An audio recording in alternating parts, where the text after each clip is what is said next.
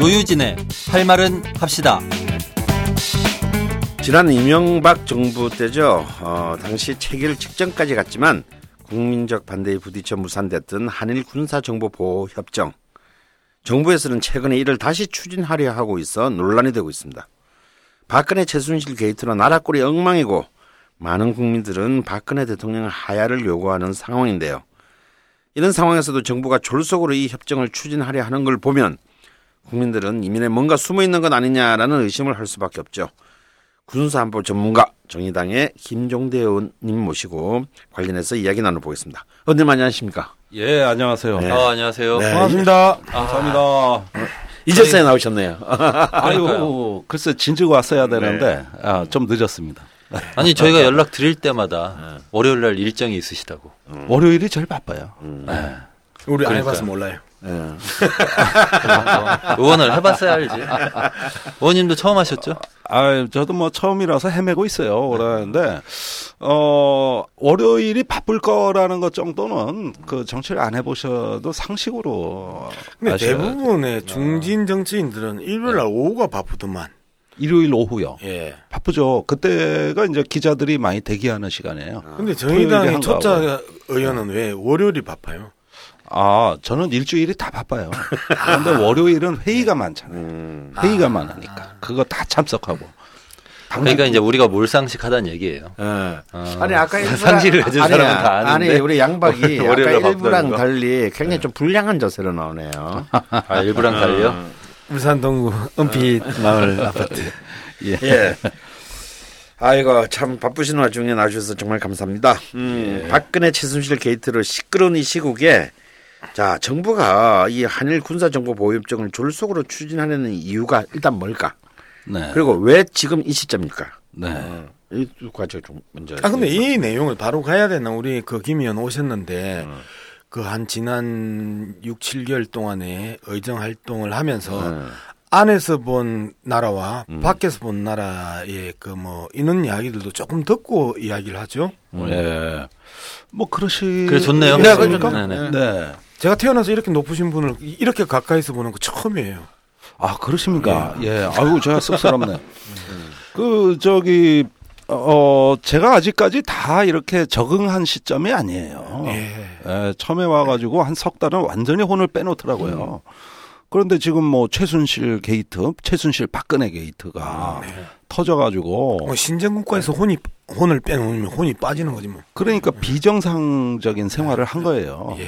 그런데 한 지금 여섯 달 됐죠. 시간이 어떻게 지나가는지 전혀 모르겠습니다. 그리고 이 정치는 정말 적응하는데 저한테는 시간이 많이 걸립니다. 음. 한 1년 이상 걸릴 것 같아요. 그 정도로 낯설고 또 어쨌든지 간에 뭐 인간의 욕망이 가장 적나라하게 부딪힌다는 음. 그런 공간이라는 생각이 드는데 저같이 착한 사람이 적응하기 쉬울겠습니까? 아니 그러니까 그렇게 그러니까요. 농- 농담하지 마시고 착하다, 착하다. 이제 군사를 다루는 분이 착하다고 이야기를 하면 안 되는 건데. 아니, 내가 보기에는 예를 들면 국방에서 혼자 착한데요? 제가 보기엔. 아, 나또 그리고. 정의당 의원이 착해가지고 국, 그, 이 국방위에서 말이 통하겠습니까? 난리 피우고 지랄하면서 아, 아, 건들면 죽는다. 안 들어, 안 들어, 살아났네 양문사. 어? 안 들어, 안, 내 이야기 안 들어주면, 어, 자폭한다. 이렇게 협박과, 어, 해유와 매수와, 이런. 매수.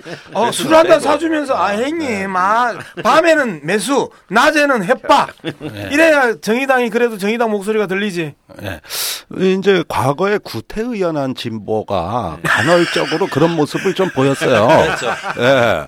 저예요, 그, 저예요. 아, 그런데 이제는 그게 아니라 아, 실력으로 예. 예. 저 여기 설득될 수밖에 없게 이렇게 자꾸 그물을 좁혀가서 예. 막다른 골목으로 몰아 넣어서 예. 거기서 마지막 그걸 드러내야지. 한 번도 못 잡았죠. 아직 못 잡았어요. 그안 잡히는 거야, 그게. 구조적으로. 예, 그거 쉽지 않더라고요. 그리고 저뿐만이 아니라 뭐 특히 정의당도 그렇습니다만 이건 정말 뭐 진솔한 고백인데 초선들이 참 불안한 그 정서 어 내가 일 안 하는 사람으로 찍힐까봐 음. 어떻게 해서든 뭐 한 건은 해야 된다는 게 첫날부터 지금까지 너무 심했어요. 좀 과열돼 있다고나 할까. 음. 아그 법안 왜 침낭 가지고 밤새워서 네. 1호 법안 그 네. 제출한다고 네. 그때 하루에 60개 법안이 제출됐습니다. 네. 제가 속으로 그러면서 아우 지랄 연병들을 한다. 아니 그래 그 신문에 착한- 이런 착- 어. 착하신 의원께서 저렇게 또 고귀한 은사를 사용하니 예, 어, 의원이 그런 되셔도 거고. 뭐 똑같네요. 아니 법이란 게 뭡니까? 네. 통과시키려면 공청회도 해봐야 되고 이해관계자 의견도 해가지고 딱 밥상 위에 제대로 먹게 차려오는 게 법인데 그러니까요. 저런 식으로 법 만들 것 같으면 국회의원 1년만 하지 뭐하러 4년 합니까? 예, 뭐 읽지도 않, 하루에 안 하는데 뭐 밥 수십 개를 쏟아내는데. 네. 근데 제 기억에는 이제 김 의원께서 언론에 나온 거는 김재동 이야기 때 빼고는 네. 법안을 어떻게 했다. 네. 그다음에 그 국방의 문제를 가지고 나온 경우는 거의 못 봤어요. 아, 그래요? 아니, 저는 왜 많이 그- 봤는데요. 아니 수없이 많은 그 기사들이 쏟아지고 의도적으로 김종대를 쳐서 예. 그 기사를 검색하지 않으면 음. 일반인들에게 노출되는 거는 김재동 관련 그 음. 이야기와 음. 그이 CBS 인터뷰 정도의 그몇 예. 단어들만 그 노출되거든요. 이게 음. 한국의 현실이고 한국의 그 초짜 국회의원들의 아픔이잖아요. 예. 근데 이런 측면에서 봤었을 때 정말 생고생 한다는 거 우리도 다 알아. 음. 그리고 찾아보면 다 나와. 예. 그럼에도 불구하고 일반 유권자들은 안 찾아보는 유권자를 향해서 정치를 하셔야 되는데 어. 어, 거기에 대한 어떤 대책은 있나요? 그 이번에 우리 당의 이제 이정미 의원께서 아주 좋은 음, 걸 공개하셨잖아요. 그 치약에도 그 CMIT, MIT, 가습기 어. 살균제. 예, 원료. 그게 들어가 있다. 네. 사실 이건 굉장히 에, 중요한 정보고 아주 나라를 뒤흔드는 음. 어, 중요한 정보인데 어 그런데 이정미 의원 본인은 굉장히 의기소침해 있습니다. 음. 어 치약으로는 굉장히 실검도 뜨고 많이 뜨는데 네. 본인 이름이 그렇죠. 안 뜨거든요. 맞아요. 예. 메디안, 이- 메디안이 예, 메디안이 더 떠. 예. 이정미는 메디안 12도 이런 아니야. 식으로 예. 그러니까 그 순간 당황하시는 거죠. 예. 이거는 정말로 어렵게 얻은 정보를 이렇게 예. 국민을 향해 던졌는데 예. 결국은 치약 메디안이 뜨고 예. 본인 이름은 안 뜬단 말이에요. 예. 그러니까 물론 꼼꼼하게 찾아보면 다 찾아집니다. 음. 근데 약간 그런 데서 굉장히 좀 어떤 마음의 상처를 입죠. 일은 열심히 했는데 나 자신은 어디 있는가. 그러니까 결국 자존감의 문제가 음. 이 정치인들의 경우는 나의 자존감을 어떻게 확인할 것인가 그 공식을 발견해내야 되는데 끊임없이 노력을 했는데 어느 결과 더 공허한 느낌이 있거든요. 음. 그게 이 여론 시장입니다. 음. 그랬을 때 이제 초선들이 앞으로 겪게 될 그 좌절감이랄까 또 앞으로 헤쳐나가야 될 문제가 바로 이런 겁니다. 저 역시도 마찬가지죠. 가장 그 김 의원께서는 가장 좌절을 느꼈던 뭐 상황이나 사안은 어떤 거였던 것 같아요? 아, 이따가 이제 정보보 얘기도 하겠습니다만은 역시 7월 8일 날 사드 배치 결정하던 순간이에요. 네네. 예, 이때는 뭐 집에 가서 도저히 잠을 잘 수가 없고 음. 어, 그 허탈한 느낌에 거의 주저앉고 싶더라고요. 어, 역시 국회의원이라는 게 아무것도 아니구나 하는 뼈저린 경험입니다. 어, 7월 5일까지 한민구 장관이 직접 저한테 그랬거든요. 결정된 거 아무것도 없다, 없고 없다. 아, 맞아요. 결정될 그랬었어요. 수도 없습니다. 이제 검토도 안 끝난 거를 검토 보고서도 못 음. 봤는데 하면서 뒤려 자기가 화를 내. 저기 왜 계속 반복적으로 질문하니까. 예. 어, 그래가지고 하도 그래가지고 이제 다음날 당 상무위에서 요즘 사드 얘기 많이 나오는데 연말까지는 별일 없으니까 당분간은 저한테 맡기시고 어, 하십시오. 그래서 제가 다 확인했습니다. 맡긴 지 3일 만에. 어, 가는 데마다 보- 그렇게 당에도 보고를 드렸거든요. 네. 그렇게 보고 드렸는데 다음 날 결정했어요. 이럴 때 아, 다음 날 결정했구나. 그래가지고 도저히 정상적으로는 할 수 없는 결정이었어요. 그런데 그때 그 결정하는 걸 보고 아 이게 내가 아는 세상이 별게 아니구나. 그러니까 역시 그 뒤에 누군가 결정 세력이 있다는 걸 예, 의심할 수밖에 없는 게 그 사드 배치 결정, 이번에 정보보호 협정 음. 모든 것이 안 한다 그래 놓고 아이고 최순실보다 못한 김종대네. 그러니까 아니 너무 서열 국가 서열 순위가 다른데 어떻게? 하기야 순위가 높길래 돈이 많길래 언론을 타기라 해. 그러니까 재벌도 많은 사람 별로 없으실 거 아니에요. 아, 뭐 그렇죠. 그러니까 결국은 네, 어, 저처럼 밤에는 보수하라니까요. 예. 그래서 이제 밖에 있을 때가 그리웠어요. 그 아, 아. 원 없이 떠들었고 예. 신문에 원 없이 글 썼고. 네. 그런데 여기서는 인용되는 존재인데 어떻게 보면은 아 이렇게 자기의 자존감을 확립하기가 쉽지 않구나. 그럴 때 저는 그 많이 성장하신 그 다선 의원들 보면 상당히 존경스러운 것이 어떻게 해서 어 저기까지 성장했을까. 밖에서 볼 땐 되게 쉬워 보였거든요. 예. 근데 어 그게 아니더라고요. 아, 예. 원래 이렇게 김종대 의원님이 이렇게 겸손한 분이셨어요? 아, 지금 굉장히 놀라 놀랐습니다. 아니 저도 한 깔때기예요. 조금만 진행해 보세요. 예. 그래요? 아니 나는 그런 분이 정치 카페에서 우리가 시즌 2를 하고 나서 수차례 불렀는데 어 신문에도 안 나, 인터넷 언론에도 안 나, 방송에도 안 나. 어 당신을 많이 알릴 수 있는. 기회가 아무 데도 없는데 여기는 왜 그렇게 튕겼대? 아니 월요일 날 바빠서 아, 우리가 뭐 화요일이나 수요일 날 옮겨달라 반드시 출연할게 하면 우리가 그렇게도 못 해줄 사람도 아닌데 예. 그 튕기다가 엿된 거 아니에요. 그래서 이제는 조금 생각을 바꿔볼까 이제 하고 있으니까 너무 타박하지 또, 마시고. 또 아, 안티 양박 또 이제 또 출연한다 또. 아 예. 울산 울산동구 은빛 아파트. 네. 자, 그럼 이제 본격적으로 얘기 한일 군사 정보 보호 협정 얘기 들어가 보죠. 네. 왜 지금입니까? 아 이게 그 2012년에 이명박 대통령 음. 시절에 그해 6월이었습니다. 예.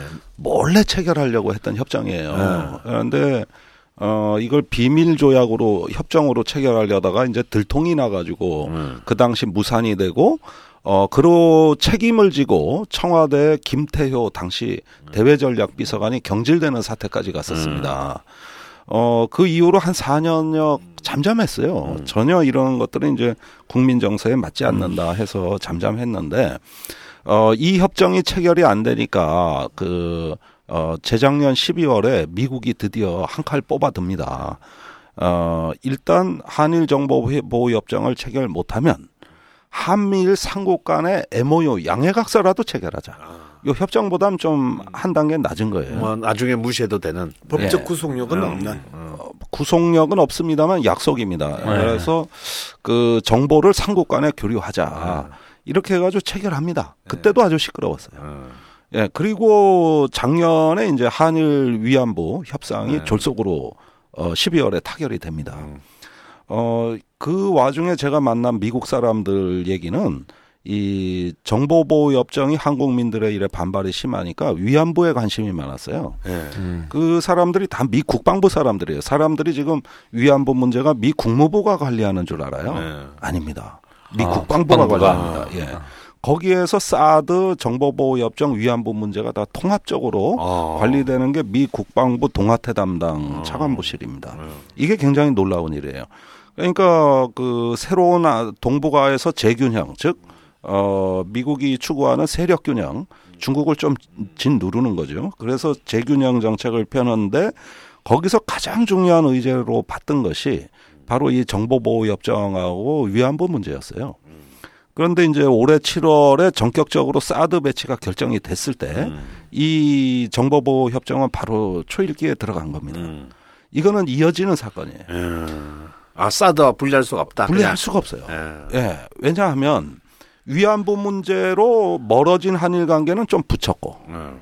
그 다음에 너무 가까운 한중 관계는 사드로 음, 좀 떼놓은 겁니다. 예. 이게 재균형 정책의 핵심이에요. 음. 그런데 사드에 이어서 정보보호 협정이 급해진 이유는 앞으로 사드가 배치되면 거기에 레이더에서 그 중국과 북한의 미사일 정보를 수집합니다. 음. 그런데 이거를 삼국 간에 공유해야 된다는 것이죠. 한미일 간에. 예. 그러면은 사드 레이더뿐만 아니라 어 8월 2일 날 빈센트 브룩스 그 주한미군 사령관이 한 얘기는 뭐냐면 사드는 하나의 무기 체계로선 쓸모가 없습니다. 없어. 이것뿐만 아니라 그 미국과 일본이 갖고 있는 이지스 구축함을 추가 투입하고 예. 거기에 또 좋은 레이더가 있어요. 스파이 네. 레이더라고. 예. 예, 이게 아주 성능이 뭐 500km 고도까지 더 가는 어, 고성능 레이더가 있습니다. 그다음에 패트리어트도 증강해야겠다. 네.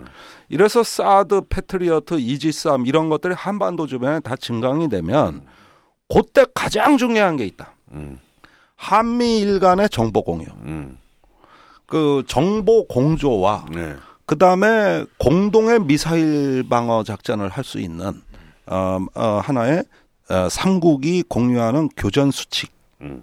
이런 어떤 그 작전의 공조까지도 언급을 합니다. 예. 이때가 이 정보보호 협정이 초일기라고 들어간 걸로 네. 봐야 되는 거예요. 결국은 사드라는 어떤 그 무기 체계는 사실은 그냥 쇳덩어리입니다. 무기 체계로서는 별 의미가 없어요. 그러나 그 무기 체계 사드라는 건 뭐냐면 네트워크로 음. 삼국의 그 정보와 작전을 서로 연결하는 일종의 접착제예요. 음, 배보다 배꼽이 큰 거지요. 예. 그러면 어떻게 해야 돼요? 저번에 MOU 갖고 안 된다는 거예요. 네. 이건 너무 느슨해서 한일 간에 직접 정보 교류를 못 하고 미국을 통해서 하게 돼 있어요. 네. 그 MOU가 그렇게 돼 있는 겁니다. 그러니까 이렇게 해서 미사일 방어가 안 돼요. 한일 간에도 직접 해야 돼요. 그래서 미사일 방어 작전 개념을 한미일이 같이도 하고 미일이 둘이 하기도 하고 한일이 하기도 하고 한미가 하기도 하고 이 다양한 경우의 수에 작전을 유연성 있게 다 적응을 해야 된다. 이런 게 이제 미사일 방어기 때문에 그러려면 한일 간에 지금 MOU에도 불구하고 정보 교류 실적이 너무 없는 겁니다. 네. 그리고 우리 정부는 일본하고 안 한다고 절해버리니까 네. 미국이 빡친 거예요. 음. 이러면은 사드 배치한 의미가 없는데 이래서 그 사드가 배치됐을 때 사실 저 같은 전문가는 이 협정이 곧 나온다는 걸 예측했었어야 돼요. 예측했었어야 되는데 이때 이제 제가 아, 국회의원으로서 예측했다는 게 아니라 예측했었어요. 했었어야 돼. 이때 국회의원으로서 제가 두 번째 상처 입는 사건이 네. 벌어지는데 국정감사에서 한민구 장관이 그건 여건이 성숙돼야 하는 거지 안 한다는 거예요 정보보호협정을 또 속았구만. 안 한다는 거야. 아, 그래가지고 몇몇 의원이 머쓱해졌어요. 아 안 하십니까?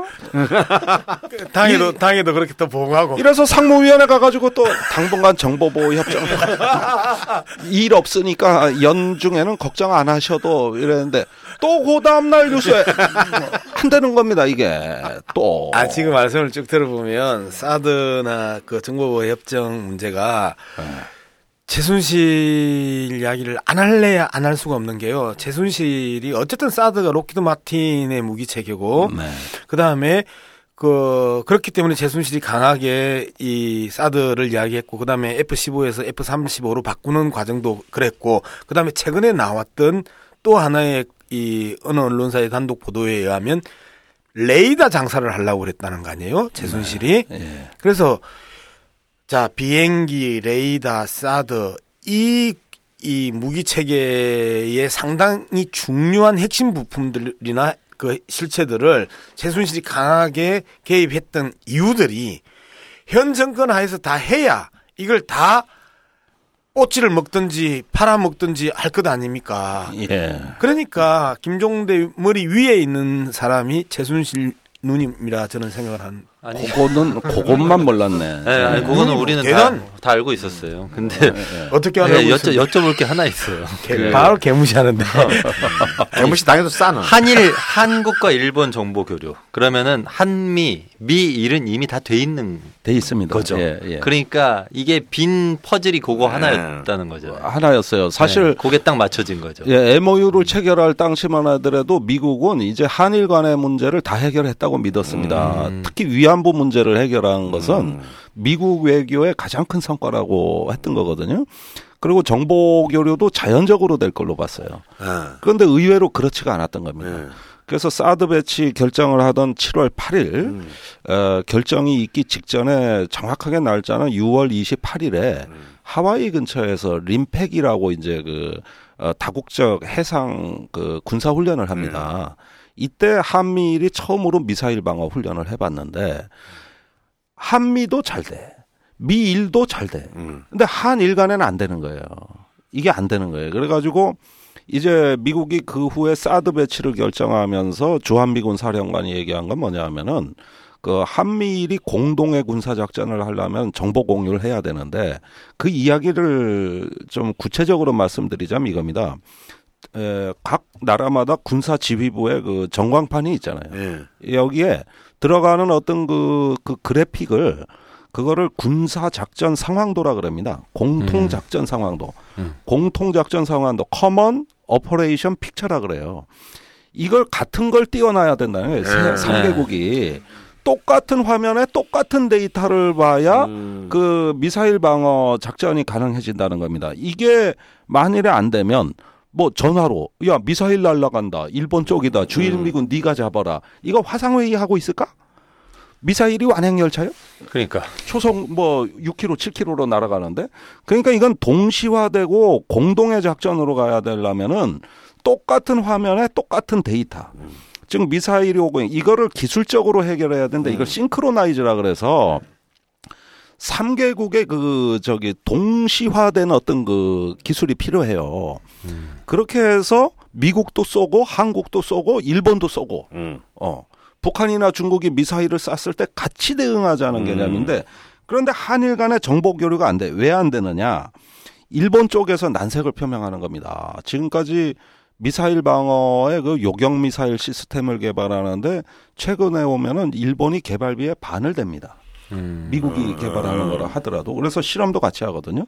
근데 일본 쪽에서 아니 데이터를 같이 공용으로 쓰면 한국이 그 기술 카피해 가지고 음. 딴 데다가 지네 무기 개발하는데 써먹는다거나 어디 삼국에 흘려준다거나 네.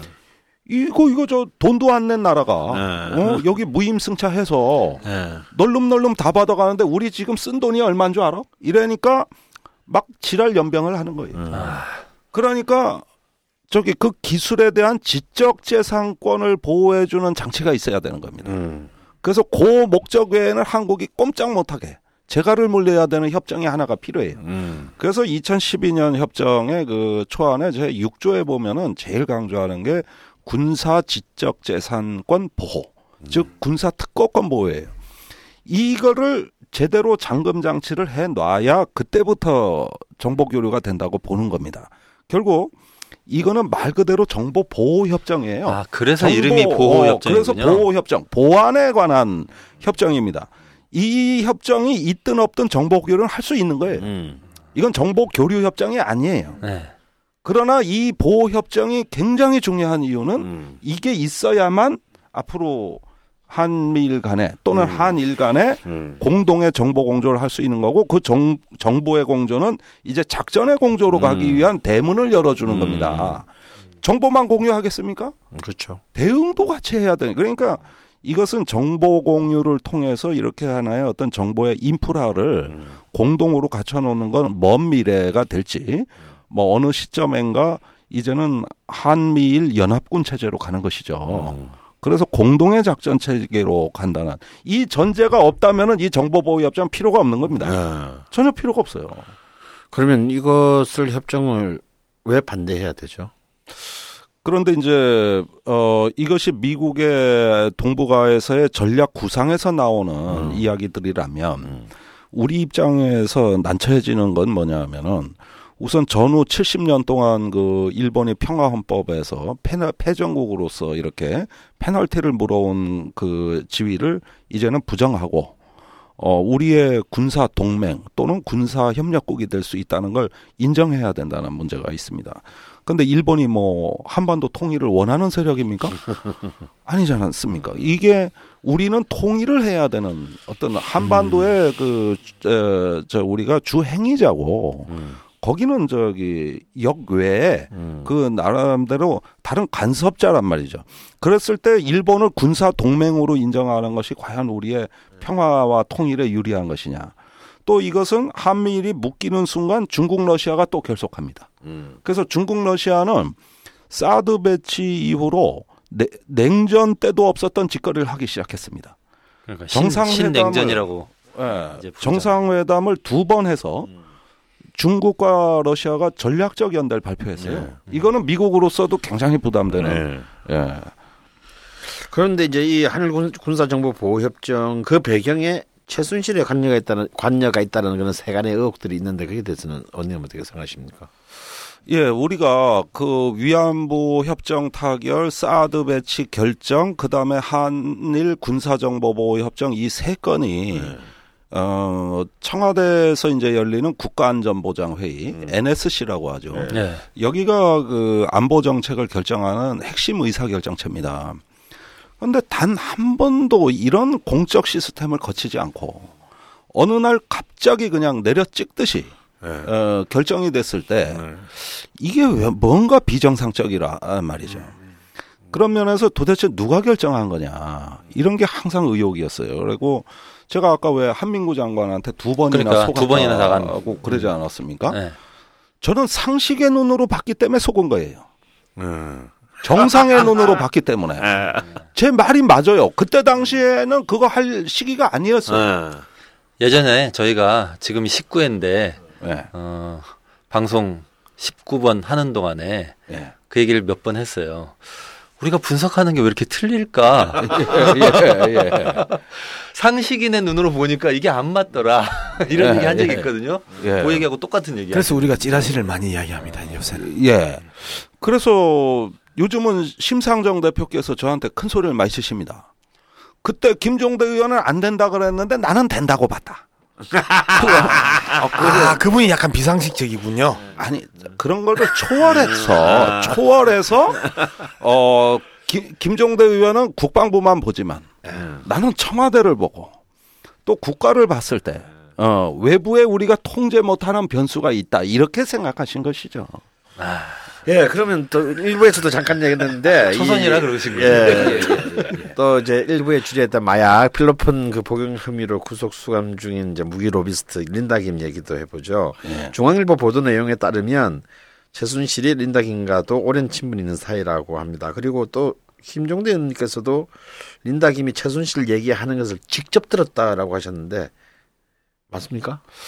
아, 이 부분은 제가 여기서 이제 얘기하면 방송에선 최초 공개라고 네. 할수 있어요. 아, 어, 저는 기자로서 치, 린다 김은 굉장히 중요한 취재원이었습니다. 예. 네. 어, 제가 단독 인터뷰도 여러 건 따냈고 기사를 가장 많이 썼어요. 네. 그러다 보니까 이제 궁금한 게 있으면 쫓아가는데 그분이 지금 마약으로 들어가 계세요. 네. 그래가지고 요즘은 취재가 안 돼요. 네. 근데 그 마약이 뭔지 모르겠어 내가. 뭐 네. 이렇게 커피에 타먹고 필로 히로뽕이요. MA MA M, MD인가 그 아, 그거라고 히로뽕. 히로뽕이야? 필로폰. 아, 예. 네. 그걸 뭐, 어쨌든 하셔서 지금 홍성교도소 가 계셔. 네. 아, 네. 같이기도 힘, 면회 가시도 좀 힘드네요. 예, 면회 갈 수도 없고요. 재미교포가 한국에서 이 마약을 해도 한국 법에 아, 그분은 재미교포가 아니라 시민권자입니다. 음. 아, 일부러 국적은 취득 안 했어요. 아 예. 그거는 뭐 사업을 이쪽에서 하려고 그랬던 것 같아요. 네. 그런데 네. 그 지금부터 이제 나가는 얘기는 린다김의 증언입니다. 네. 어, 린다김이 얘기했던 것 중에서 상당히 제가 중요하게 들은 것이 박근혜와 대통령과의 관계였어요. 예. 어, 그런데 이건 물론 린다김 얘기라는 걸 참작하고 들어주셔야 됩니다. 그, 그, 어, 아마 20대였겠죠. 아마 80년대 초로 기억되는데 어느 순간인가 박근혜 대통령이 글을 쓰겠다고 한국 문인협회 가입한 적이 있을 겁니다. 아, 80대 초에 예. 한국 그래서- 문인협회. 예, 그것도 참 신기해요. 네. 예. 근데 글이 안 되잖아. 문제는. 뭐 말, 말도 안 되시고. 왜 그때 책도. 박근혜 책도 내고 그랬어. 새 마음의 길이라고 아, 우리 집에 있어요. 예. 아 그렇습니까? 그때가 이제 그 그때 부친을 그때 부터 이제 원조 대 대필이 있었구나.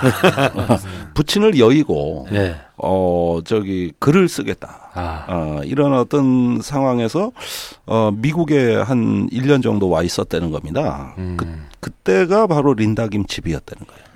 음, 그래서 일년 굉장히, 동안- 굉장히 인연이 오래됐네요. 오래됐 1년 동안 머물렀던 집이. 예. 예, 그런데 그때 린다 김은 이제 약관 28살부터 무기 로비스트가 돼서 그 아놀드 카쇼기라는 굉장히 터키 출신의 전설적 무기 중개상이 있습니다.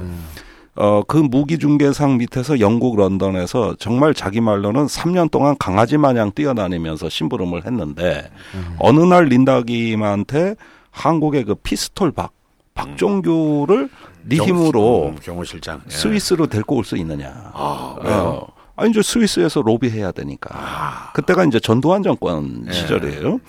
어 그때 이제 전투기를 팔아먹으려고 어. 그랬는데 린다가 yes I can 어, 하, 자기는 모르면서도 박종규를 빼박해. 어, 그냥 일단 대답해 버렸대요. 음. 그리고 한남동 그 박종규 집의 앞에서 밤낮을 사흘을 서 있었답니다. 만나려고. 음. 한 달 후에 같은 비행기를 타고 스위스를 가요. 네. 그걸 보고 아놀드 카쇼기가 전투기 사업 하나를 린다한테 떼줍니다. 음. 그게 이제 그 사우디에 물건이 컸어요. 네. 그때 계약을 성사시켜 그때 돈으로 1,200억을 법니다. 린다, 린다 김이 네. 린다, 린다 언니가 한 방에 1200. 한 방에. 음. 그때 돈으로. 네. 그래가지고 이제 저 미국에 저 저택을 사가지고 어 자가용 비행기 타고 다녔어요. 아, 네, 경비행기 활주로는 아예 집에 깔아놨었으니까. 집에 LA LA 한인타운에 린다 누님 호텔도 있잖아요. 네, 호텔도 있는데 그건 뭐 그 세발의 피였죠. 지금은 뭐 재산이 많이 줄은 걸로 돼 있어요. 그러니까 활주로가 있는 집. 네. 그래가지고 이따가 이제 저기 그 무렵에 에, 박근혜 당시 이제 영예도 아니고 자연인이 어, 미국에 와서 묵고 간 걸로 돼 있어요. 그런데 그때 글을 쓴다고 거기에 온 거라는 거예요. 어. 그런데 그 후에 별반 저 글다운 글이 안 나오는 거거든. 그게 어 미국에 와서 싸질머지고 왔다고 글이 되는 건 아니잖아, 그죠? 예, 뭐 그건 아니라고. 그렇죠. 예. 그냥 우리가 제대하고 나서 이제는 공부 열심히 해야, 해야지 하고 독서실 들어가 가지고 예. 3일 만에 튕겨 나오는 거하고 비슷한 거지. 예. 비유가 뭐썩 적절하지 않지만 예, 계속 하시죠. 예, 원래 적절하지 않으신 말씀을 아까부터 좀. 아, 뭐 자주 하세요. 상식의 눈, 상식인의 눈에서는 잘 안 보여요, 제가.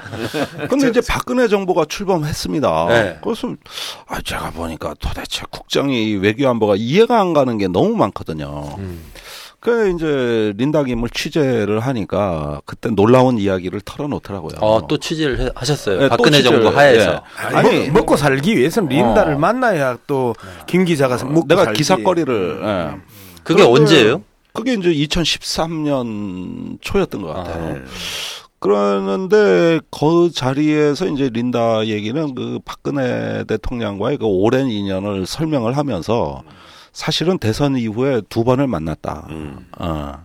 근데 당선자 신분일 때는 그 자택에서 만났고 어 대통령이 되고 나선 관저에서 만났다. 이렇게 이야기를 털어놓더라고요. 그래서 뭔 얘기를 주로 했느냐. 그러니까 뭐 그 자주국방 어또 박정희 대통령 때 이런 네. 거어뭐 이런 얘기를 하- 했다는 거예요. 그리고 뭐 국방과학연구소 이런 거 좀 잘 키워라. 음. 근데 진짜 그 뒤에 보니까 박근혜 대통령이 국방과학연구소에 상당한 공을 들이더라고요. 음. 그래서 다 이걸 믿어야 되나 하는 의구심은 없지 않았으나 워낙 구체적으로 설명을 해서 음. 제가 그때 아 둘이 그런 사이구나 음. 이런 걸 그때 처음 알았고 그 다음부터 이제 그 어, 어떤 이런 문제 조언을 구하고 싶을 때 어쩌면 연락할 것 같다 이런 느낌을 가졌는데 최근에 언론가에 돌아다니는 얘기는 제가 두 번 만났다는 사실을 아는 거는 일부분이라는 겁니다.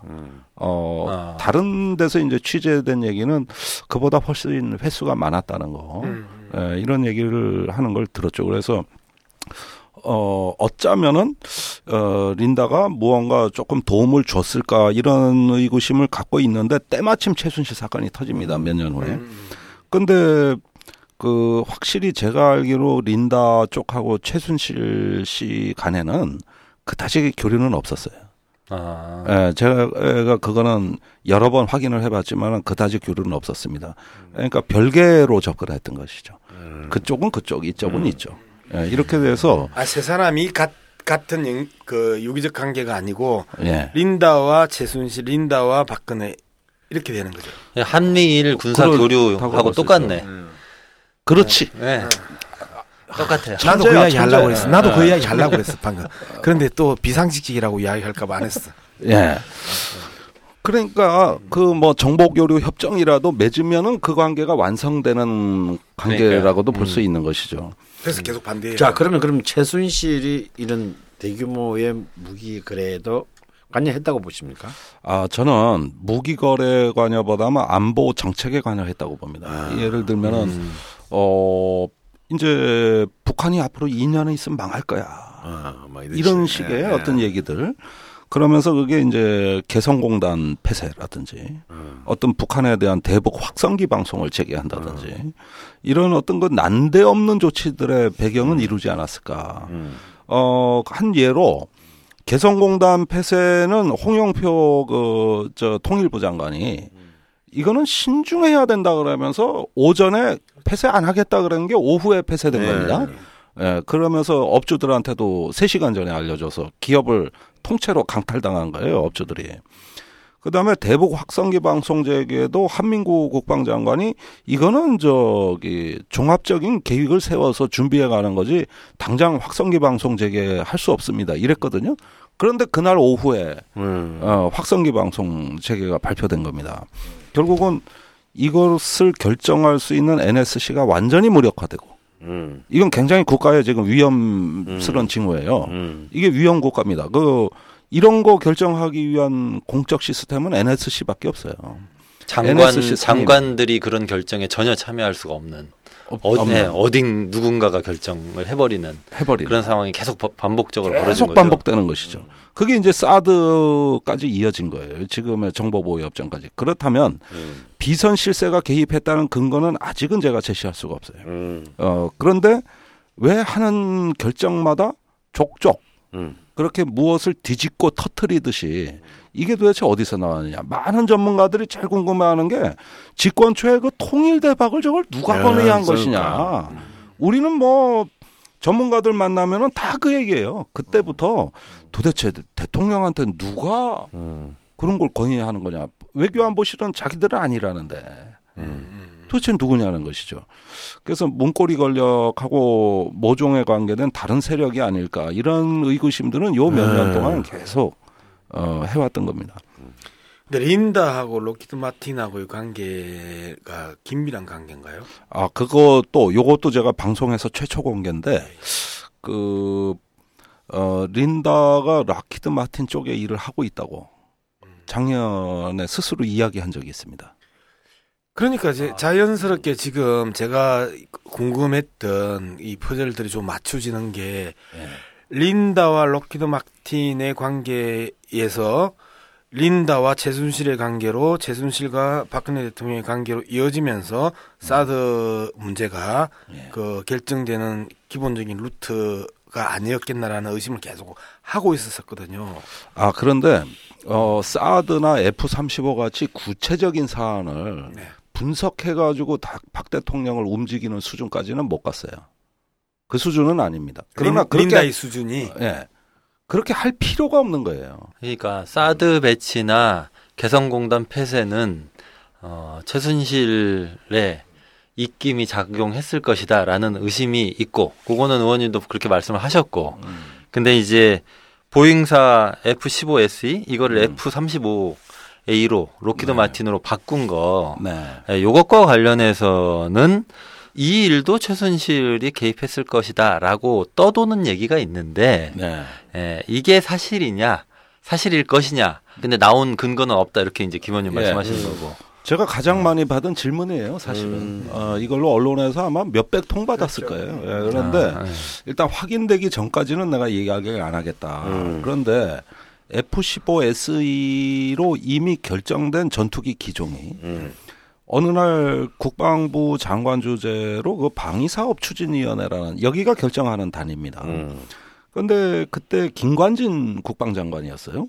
그런데 갑자기 속기록에 이상한 말이 적혀 있습니다. 어, 방위사업청이 계속 시험 평가도 하고 입찰도 하고 해서 F-15를 선정했는데 이걸 승인을 해줘야 되는데 방위사업 추진위원회에서 그날 부결을 결정합니다. 부결을 결정할 때 어, 부결 이유가 뭐예요? 정무적 판단이 그때 다 정보적. 어, 이런 이야기거든요. 음.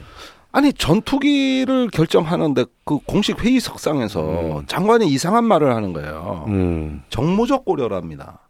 개성공단 폐쇄할 때도 음. 고도의 정치적 판단 대통령이 고도의 정치적 정무적 판단했다 이렇게 했었어요. 고려라는 한마디에 그, 그 부분이 부결이 되나요?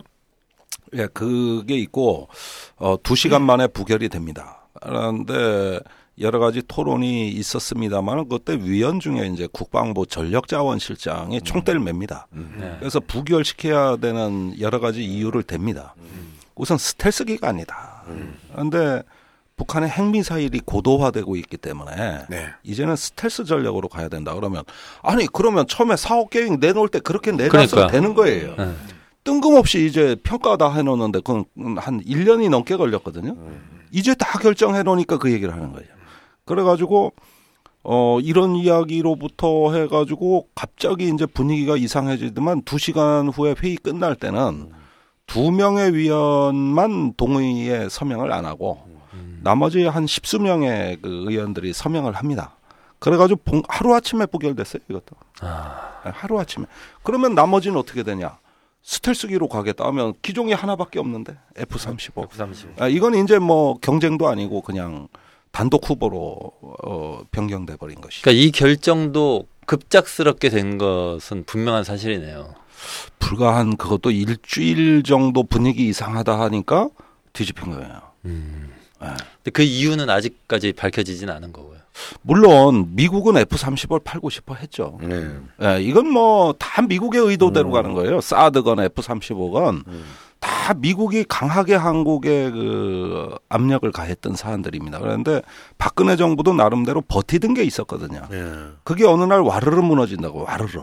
그다음에 하루 아침에 뒤집혀요. 대부분. 박근혜 정부에서 국방 라인들이 버텼던 이유는 뭐예요? 아 그건 뭐냐면은 그 이런 어떤 한일 간의 민감한 문제. 또 전투기라 그러면은 스텔스기가 워낙 비쌉니다. 음. 이게 한 대에 1,200억 원 정도 돼요. 날아다니는 동일 무게의 금값보다 비싸요. 아, 전투기가 10톤이니까 네. 음, 그 10톤을 금으로 만들어도 이 가격이 안 된다. 아, 그거보다 비싼 전투기입니다. 그리고 아직 개발이 안 끝나서 시험 비행 중이에요. 음. 그러니까 여러모로 그 공무원들의 마인드는 살 수 없었던 겁니다. 네. 아니 검증이 안 됐고 가격이 너무 비싸서 이 예산으로는 안 되고 그런데 부결을 딱 시키고 나더니 대수를 줄여 60대 사기로 했던 걸 40대로 40대. 줄여서 거기에다 두들겨 맞춰 가지고 요구 성능의 스텔스 이렇게 넣어놔 버리니까 이게 뭐 그 몇 년 동안 해오던 게 그냥 다 뒤집히는 것이죠. 참 이게 방산 비리부터 시작해가지고 참 이 국방 무기 도입 문제는 정말 단위도 너무 크고 네. 또 실제로 우리 안보에 직접적인 그 관계가 있다는 점에서 뭐 이게 이 모든 것들이 전부 다뭐 뭐 다 공개될 수는 없는 내용들도 많잖아요. 예. 뭐, 뭐 군사적인 이유상 하지만 언제까지 이런 문제들이 예. 이렇게 정말 이렇게 계속 뒷말에 뒷말을 낳고 네. 지금, 개입에 개입을 낳아서 그렇죠. 이루어질까요? 지금 이야기 과정에서 계속해서 제 머릿속에서 계속 빙빙 도는 게 음, 누가 저한테 했던 이야기가 음, 음. 4대강의 그 공식 비공식 비용이 44조라고 이야기를 음. 하면서 음. 최순실 일가에서 그 털어먹은 게 40조 가량이라는 거예요. 그래서 야 땅을 판 것도 아니고 강을 판 것도 아닌데 무슨 재주로 40조가 나오냐. 음. 그러면서 그 사람이 툭 하는 말이 국방에 대해서 아세요? 방산에 대해서 아세요? 모르지. 방위 출신이 어떻게 그걸 알아. 네, 아, 그렇게 방위 산업의 종사가 아니었어? 어, 근데 단순하게 그렇, 방위였어요. 그렇게 그냥 이야기를 했어요. 어. 그러면서 참 뻥도 심하다. 지금 겨우 이제 문화부 예산 드- 중에 한 1조 약간 못, 못 미치는 돈이 최순실 예산이라는데 무슨 재주로 40조를 맞출 거야. 예. 라고 생각을 했거든요. 그런데 국방 방산 쪽으로 로 들어오면 예. 그게 무모한 액수가 아니다고 황당한 액수가 아니다는 생각들을 지금 김 의원 말씀을 그 들으면서 아 그때 그 양반이 나한테 40조 이야기할 때 난 진짜 코웃음 쳤는데 예. 어 가능하겠네 음. 이런 생각도 좀 들어요. 하여튼 여러 여러 소문들이 떠들고 있는 건 네, 사실인 것 사실이죠. 같아요. 근데 내가 듣는 이제 소문들이 워낙 고급 정보들이잖아요. 아 그렇죠. 어. 찌라시 이런 거. 아, 예. 아니, 요즘은 찌라시도 다시 읽게 되죠. 예, 예. 맞습니다. 근데 이런 와중에 이순진 합참의장이 지난 1일 그 괌 미군 기지에 가가지고 음. 이 브룩스 한미연합 사령관하고 기자회견을 했는데 주목할 대목은 브룩스 사령관이 북한과의 전쟁을 강조했다는 점입니다. 예. 지금 이 상황에서 왜 그런 이런 발언을 했을까요? 그 발언의 정확한 내용은 네. 만일 오늘 전쟁이 일어난다면 우리는 어, 어 준비할 것이다. 예, 그러니까 이, 그 사람들이 쓰는 용어가 있어요. 화이트 나잇. 예, 오늘 밤이라도. 예, 이런 용어거든요. 네. 근데 그 말이 굉장히 예민한 시기에 나왔다는 건데, 어, 사실은 저는 그 말이 효과가 있었다고 봅니다. 무슨 얘기냐. 요즘 북한이 조용하다는 느낌 안 들으십니까? 네, 조용하죠. 조용하죠. 저 10월 10날 당 창건 기념일에 지금까지 특별한 동향이 네, 없어요. 일설에 의하면 그 수해 때문이다. 뭐 이런 얘기도 있고 합니다만은 옆집 불난 거 구경하고 있는 거 아닐까요? 그러니까 네. 바로 그 얘기인데 이것도 제가 어디서 들은 고급 정보인데. 우리는 그런 고급 정보를 찌라시라고 그럽니다. 예. 예. 저기 북한이 저 박근혜 대통령이 어떤 짓을 할지 어, 특히 요즘 지지율 많이 떨어지다가 최순실 게이트로 가는 걸 보고 진짜 긴장해서 그 아 긴장해서. 어 긴장해서 요즘 야 좀 지켜보자 이런 모드로 바뀌었다는 거예요. 아. 무슨 짓을 할지 모르니까. 어, 그러니까. 근데 좀 뭐 처음에는 저는 농담처럼 들었습니다. 그런데 어쩌면은 북한의 입장에서도 이게 뭐냐 싶은 게 있겠죠.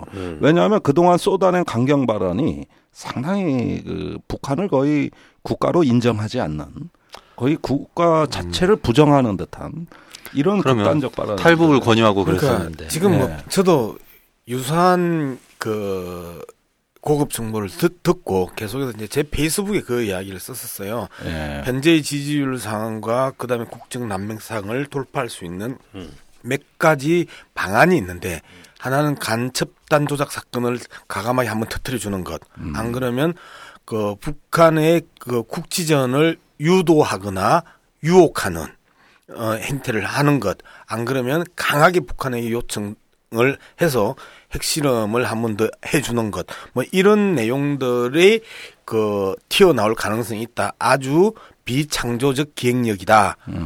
이런 짓을 하는 것들을 우리는 관전 포인트로 지켜봐야 된다는 이야기를 제 페이스북에서 이제 여러 차례 이야기를 했는데 국지전 얘기는 계속 나오는 아니 것그 같아요. 유사한 내용들이 정보의 차원으로 도는 한 축하고 그다음에 그동안의 보수 정권들이 어 난국 타개 방법으로 아주 60년 동안 써먹었던 행태이기 때문에 북한 입장에서는 당혹 그 두 하나의 위로와 하나의 하나의 당혹감이 있을 거라고 봐요. 하나의 위로는 아 남한 정부의 공식적인 그 의사 결정 단위를 거친 대북 발언이 아니구나. 음.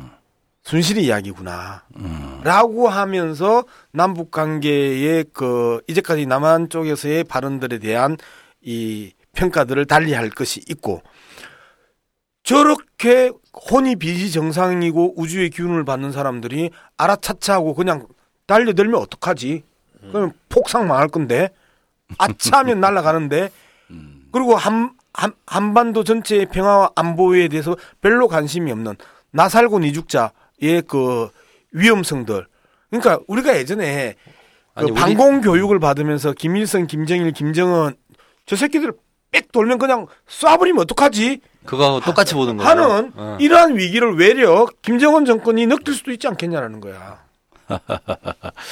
저 사실이 아니길 바랍니다만은 요즘 같은 때는 제가 강하게 부정은 못 하겠네요. 그런데 그 사실 북한이 이런 문제를 바라보는 기준은 대부분 한국보다는 미국입니다. 네. 원래는 미국을 발라 그러지 한국이라는 변수를 그다지 크게 인정 안 하거든요. 예. 그런데 지금 같은 상황에서 그 한미가 이제 동시에 권력 재편이 들어가고 그러는 과정에 내일이 이제 미국 대통령 선거입니다. 어 그러는 와중에 무언가 그 어, 남쪽에서 또는 미국에서 나오는 그 최근에 나온 선제 공격, 이제 예방 타격의 개념까지 네. 포함한 이거 예방 타격은 국제법적으로 불법입니다. 어 그런 것까지 포함해 가지고 상당히 구체적인 무력 시위가 있었거든요. 그 네바다 사막에서 있었던 어떤 어뭐 핵무기 모의 실험이라든가 또는 어떤 그 어 한국의 한반도 인근에 이제 핵잠수함을 비롯해 가지고 중요한 무기 전개라든가 이런 것들에 대해 가지고 북한이 무심히 넘겨 쓸 리는 없을 겁니다. 그런데 그것이 가장 안정된 가운데서 나오는 게 아니라 최근에선 굉장히 역동적이고 불안정한 가운데서 무언가 나오는 무력심이라고 봤을 때 그것은 하나의 시그널이 됐겠죠. 분명히 이제 받아들이는 메시지가 있을 거라고 봅니다. 그리고 지금 북한의 입장은 사드 이후로 다소 숨통이 트이는 전국입니다. 국제적 고립을 돌파할 수 있는 포위망을 돌파할 수 있는 계기가 생겼지 않습니까? 이제 중국과 북한 간의 무역액이 지금 너무 빨리 늘어나서 지금 거의 전성기 때 수준을 회복했거든요. 그게 8월부터예요. 그냥 7월에 사드 배치 결정이 말을 한 것이죠. 그렇다면은 저는 그렇게 봅니다. 이 에, 한미의 상황을 굉장히 불안정하게 바라보면서 무언가 적절한 시점을 택해서 전략적 국면을 준비해야 되겠다. 이런 그 마인드로 바뀌었다는 것이죠. 그 그래서 북한은 그냥 저 주저앉을 나라는 아닌 것 같고 음. 건드리면 평양 박치기로 디미는 나라기 때문에 저렇게 평양 저- 박치기. 아우 세게 들어오죠. 네. 그랬는데 히라소니, 예, 시라소니. 시라소니 같이 들어오죠. 그러니까 그런 어떤 전략적 국면을 준비한다. 어느 순간에 평화협정 체결하라는 얘기를 세게 할 수 있는 그런 어떤 그 다른 식의 공세적인 걸 뭘 준비해야 되느냐. 이런 전략적 고려를 지금 하고 있다고 보는 거예요. 음. 예, 잠깐 그 미국 얘기 나온 김에 이제 백악 백악관에서도 최순실 사태에 대해 촉각을 곤두세우고 있다고 합니다. 아무래도 그 박 대통령의 국정 동력이 사라진 상태에서 사드나 한일 군사 정보 보호 협정이 이제 미국 아까 말씀하신 것처럼 미국의 어떤 입맛대로 되게 쉽지 않지 쉽지 않, 않을 것 같다라는 생각을 할 수도 있고 예. 또 우리가 뭐 만약 거국 중립 내각이라도 들어서서 예. 만약에 뭐 책임 총리가 원점에서 검토하겠다. 뭐 이런 걸 한마디 하면은 또 원점으로 네. 돌아가는 거잖아요.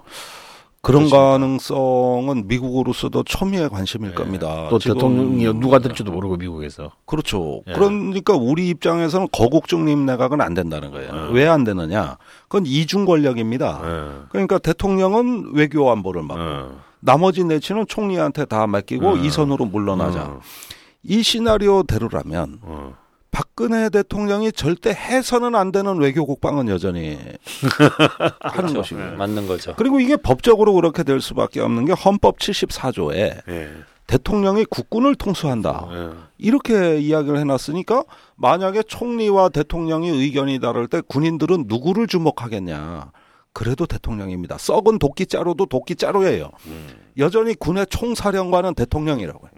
그러다 보면은 결국은 이 어떤 그 외교 국방에서 점점 더 강경한 정책을 필 수도 있는 것이고 거국 중립 내각 하에서도 그런 이중 권력 하에서도 그게 더 위험할 수도 있는 겁니다. 그러니까 역시 하야밖에는 저는 답이 없다고 보는 게 이런 이유들 때문이죠. 그런데 미국 입장에서 봤을 때는 지금까지 박근혜 정부를 통해 가지고 그 동아시아에 투사해온 일종의 어떤 전략적 구상에 큰 차질을 빚을 수 있습니다. 이걸 이제 한국의 무정부 상태라고 볼 수 있는 것이죠. 그리고 박근혜 대통령 스스로가 정상회담에 못 나와요. 지금 다음 달에 한중일 정상회담이 일본에서 열릴 예정인데 우리 정부가 타- 참가하겠다는 확답을 지금도 못 주고 있습니다. 어. 이거 원래 예정된 거고 한중일 정상회담은 MB 때 우리가 제안해서 만든 음. 회의체예요. 동아시아에서 그나마 신냉전적인 분위기에서 이 회의 하나가 있다는 게 엄청난 안정판입니다, 사실은. 근데 여기에 지금 한국 대통령의 참석이 불확실해졌어요. 아니 근데 그 사람들 입장에서도 중국 정상이나 일본 정상이 아니 선무당하고 회담하고 싶겠어요. 그리고 여기에서 협상을 하고 합의를 했다 치자 네. 이게 지켜질 수 있는 구속력을 갖는다고 생각하겠어요? 그러니까 그, 그 일본 언론들이 참- 지금 최근 집중적으로 이야기 우리나라의 현재 상황, 현재 전국들을 그 집중적으로 다루고 있잖아요.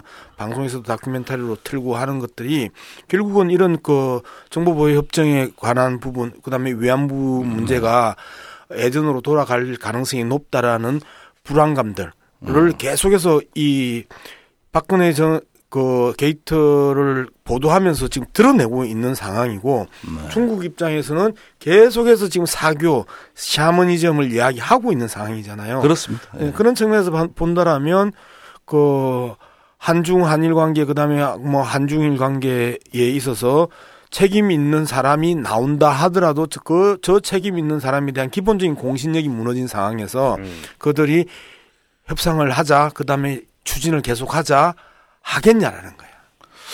그래 그 나라들이 우리를 보는 시각은 거의 무정부 국가처럼 예, 예, 위험 국가처럼 본다는 건데 이건 박근혜 대통령 때문에 우리가 엄청난 지금 그 국가적으로 위험한 상황으로 가고 있는 거예요. 네. 황구시보에서 뭐라 그랬습니까? 중국 관영지죠. 박근혜 대통령의 지난 2년여간의 충동적이고 저런 비정상적인 그 어, 외교 정책 결정에 어떤 비선 실세가 있었던 것 아닌가. 아예 노골적으로 씁니다. 노골적으로.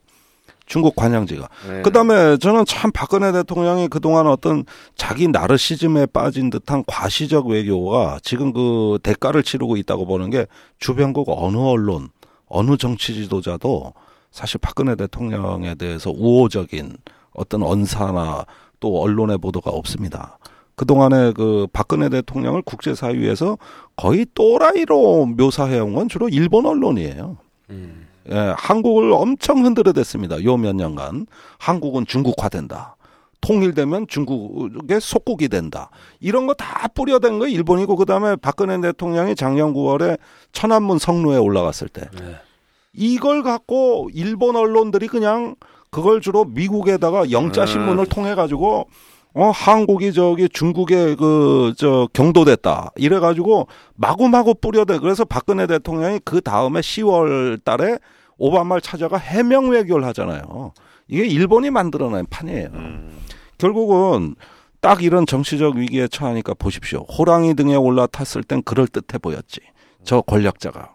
그러나 호랑이 등에서 굴러 떨어진 순간 저렇게 비루하고 저렇게 겁쟁이가 없어졌어요. 이게 권- 저기 절대 권력자들의 특징입니다. 우선 주변국부터가 인정을 안 해요.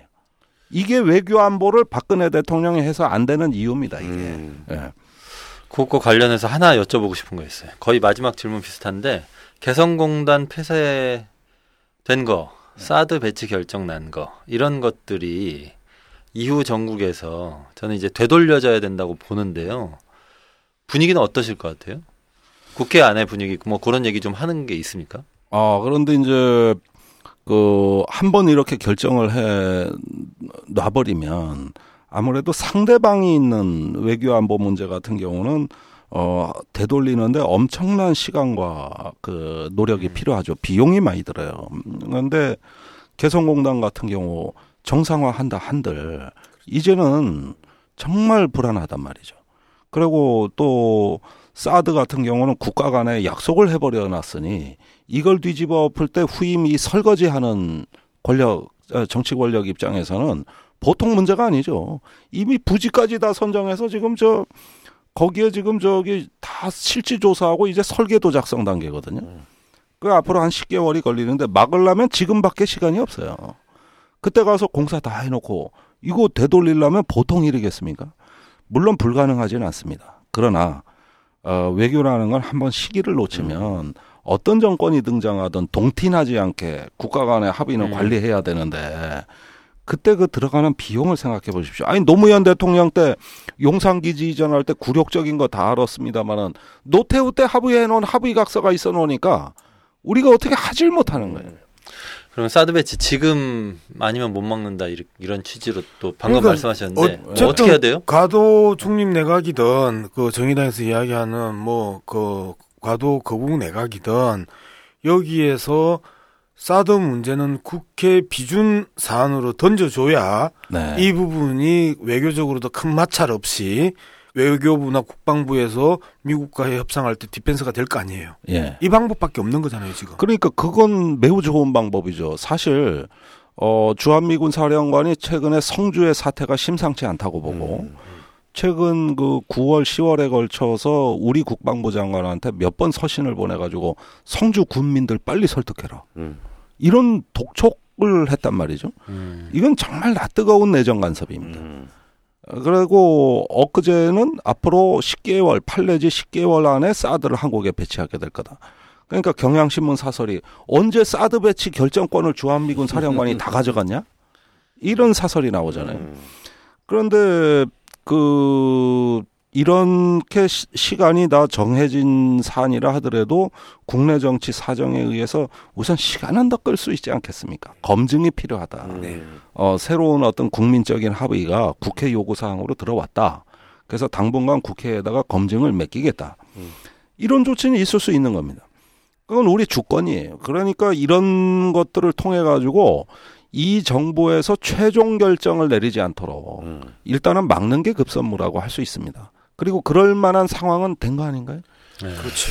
아니 정확하게 이야기를 해야 돼. 이거는 그 군사 정보 보호 협정과 관련된 내용이 아니라 음. 최순실의 그 국방 정책, 안보 정책 농단에 대한 음. 이야기지요. 정확하게 이야기하면. 근데 정확한 증거는 아직까지 없는 거죠. 정확한 없어요. 없는데 예, 그거는 조금만 기다려 주십시오. 제가 예, 그런 건 밥은 좀 뜸을 들여야 근데 항상 누누이 강조하지만 지금까지 그 최순실과 관련돼 있던 근거 없는 의혹들이 음.